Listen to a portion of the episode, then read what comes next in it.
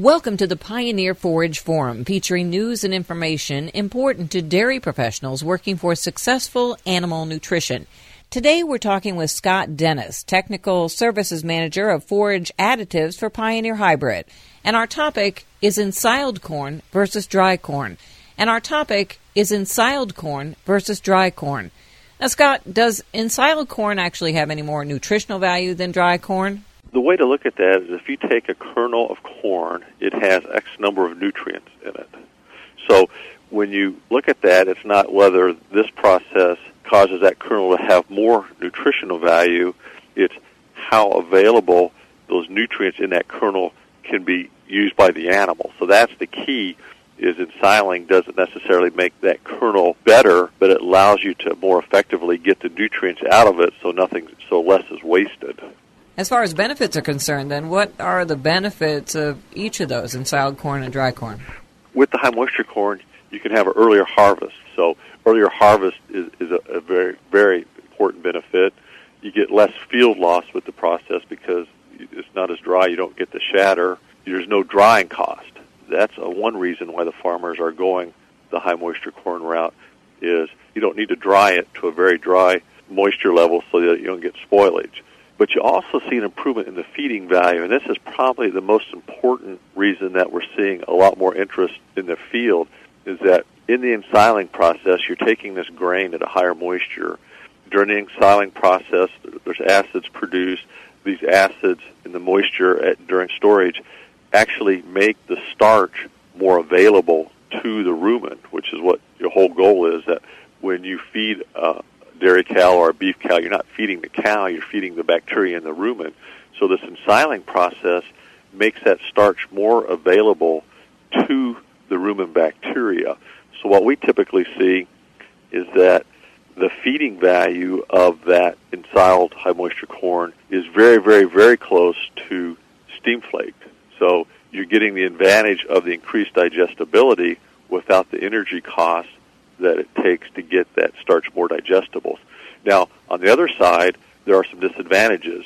Because it goes through an ensiling process, you're going to see some losses due to the biochemistry of fermentation. That's just, you know, part of nature. Also, to make silage, you have to have a silo, whether it be a bag, a bunker, a pile. So you have to invest in a structure. So that's an added cost. High moisture corn doesn't harvest as fast as dry corn. You might see a little bit more inconsistency because the, the moisture in the, in the different parts of the field are going to be, you know, there could be some variation on top of the hill versus at the bottom of the hill. And you have more flexibility with the dry corn, that it's easier to store, and you can ship dry corn. You can load it up in a truck or a train car and ship it across the country. But with the high moisture corn, you know, that's on your farm, and that's where it's going to be fed. Going back to the high moisture corn, the feeding value is very important. What we see in the available energy, especially if you're feeding the pigs and chickens.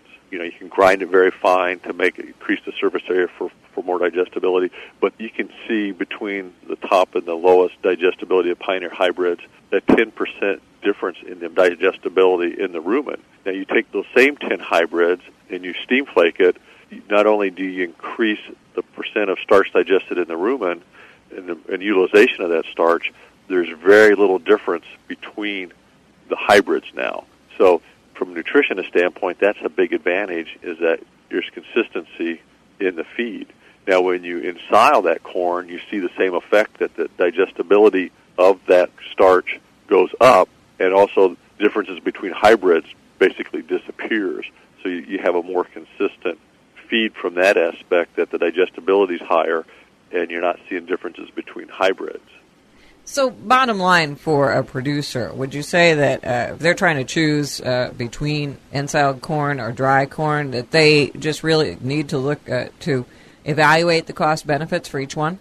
That's exactly right. And also, too, because dry corn is digested a little bit different than high moisture corn, that especially in the beef industry, that when you have a combination of dry corn and high moisture corn, you get actually better performance than what you'd predict by knowing the original digestibility. So they actually highlight each other. So it's a, that's why it's very popular in the beef industry is that you get by changing that rate of digestion, the nutritionist can take advantage of that and actually get better performance. But back to your original question, the, the, that's what they need to figure out is again talk with the nutritionist and other farm advisors and say, are we going to benefit from high moisture corn? Again, it's an excellent feed. It takes more management than dry corn. One of the best things you can do with high moisture corn is use the Pioneer 1189 inoculant or the 11B91, especially the 11B91 because it has the lactobacillus buchneri in it that will greatly reduce the amount of heating that you're going to see during feed out. So that's a very, very important management tool that, you know, the farmer can use to maximize the benefits of high moisture corn. Our guest today on Pioneer Forage Forum has been Scott Dennis, Technical Services Manager of Forage Additives for Pioneer Hi-Bred. We invite your feedback, comments, and questions at worlddairydiary.com. I'm Cindy Zimmerman with the Pioneer Forage Forum.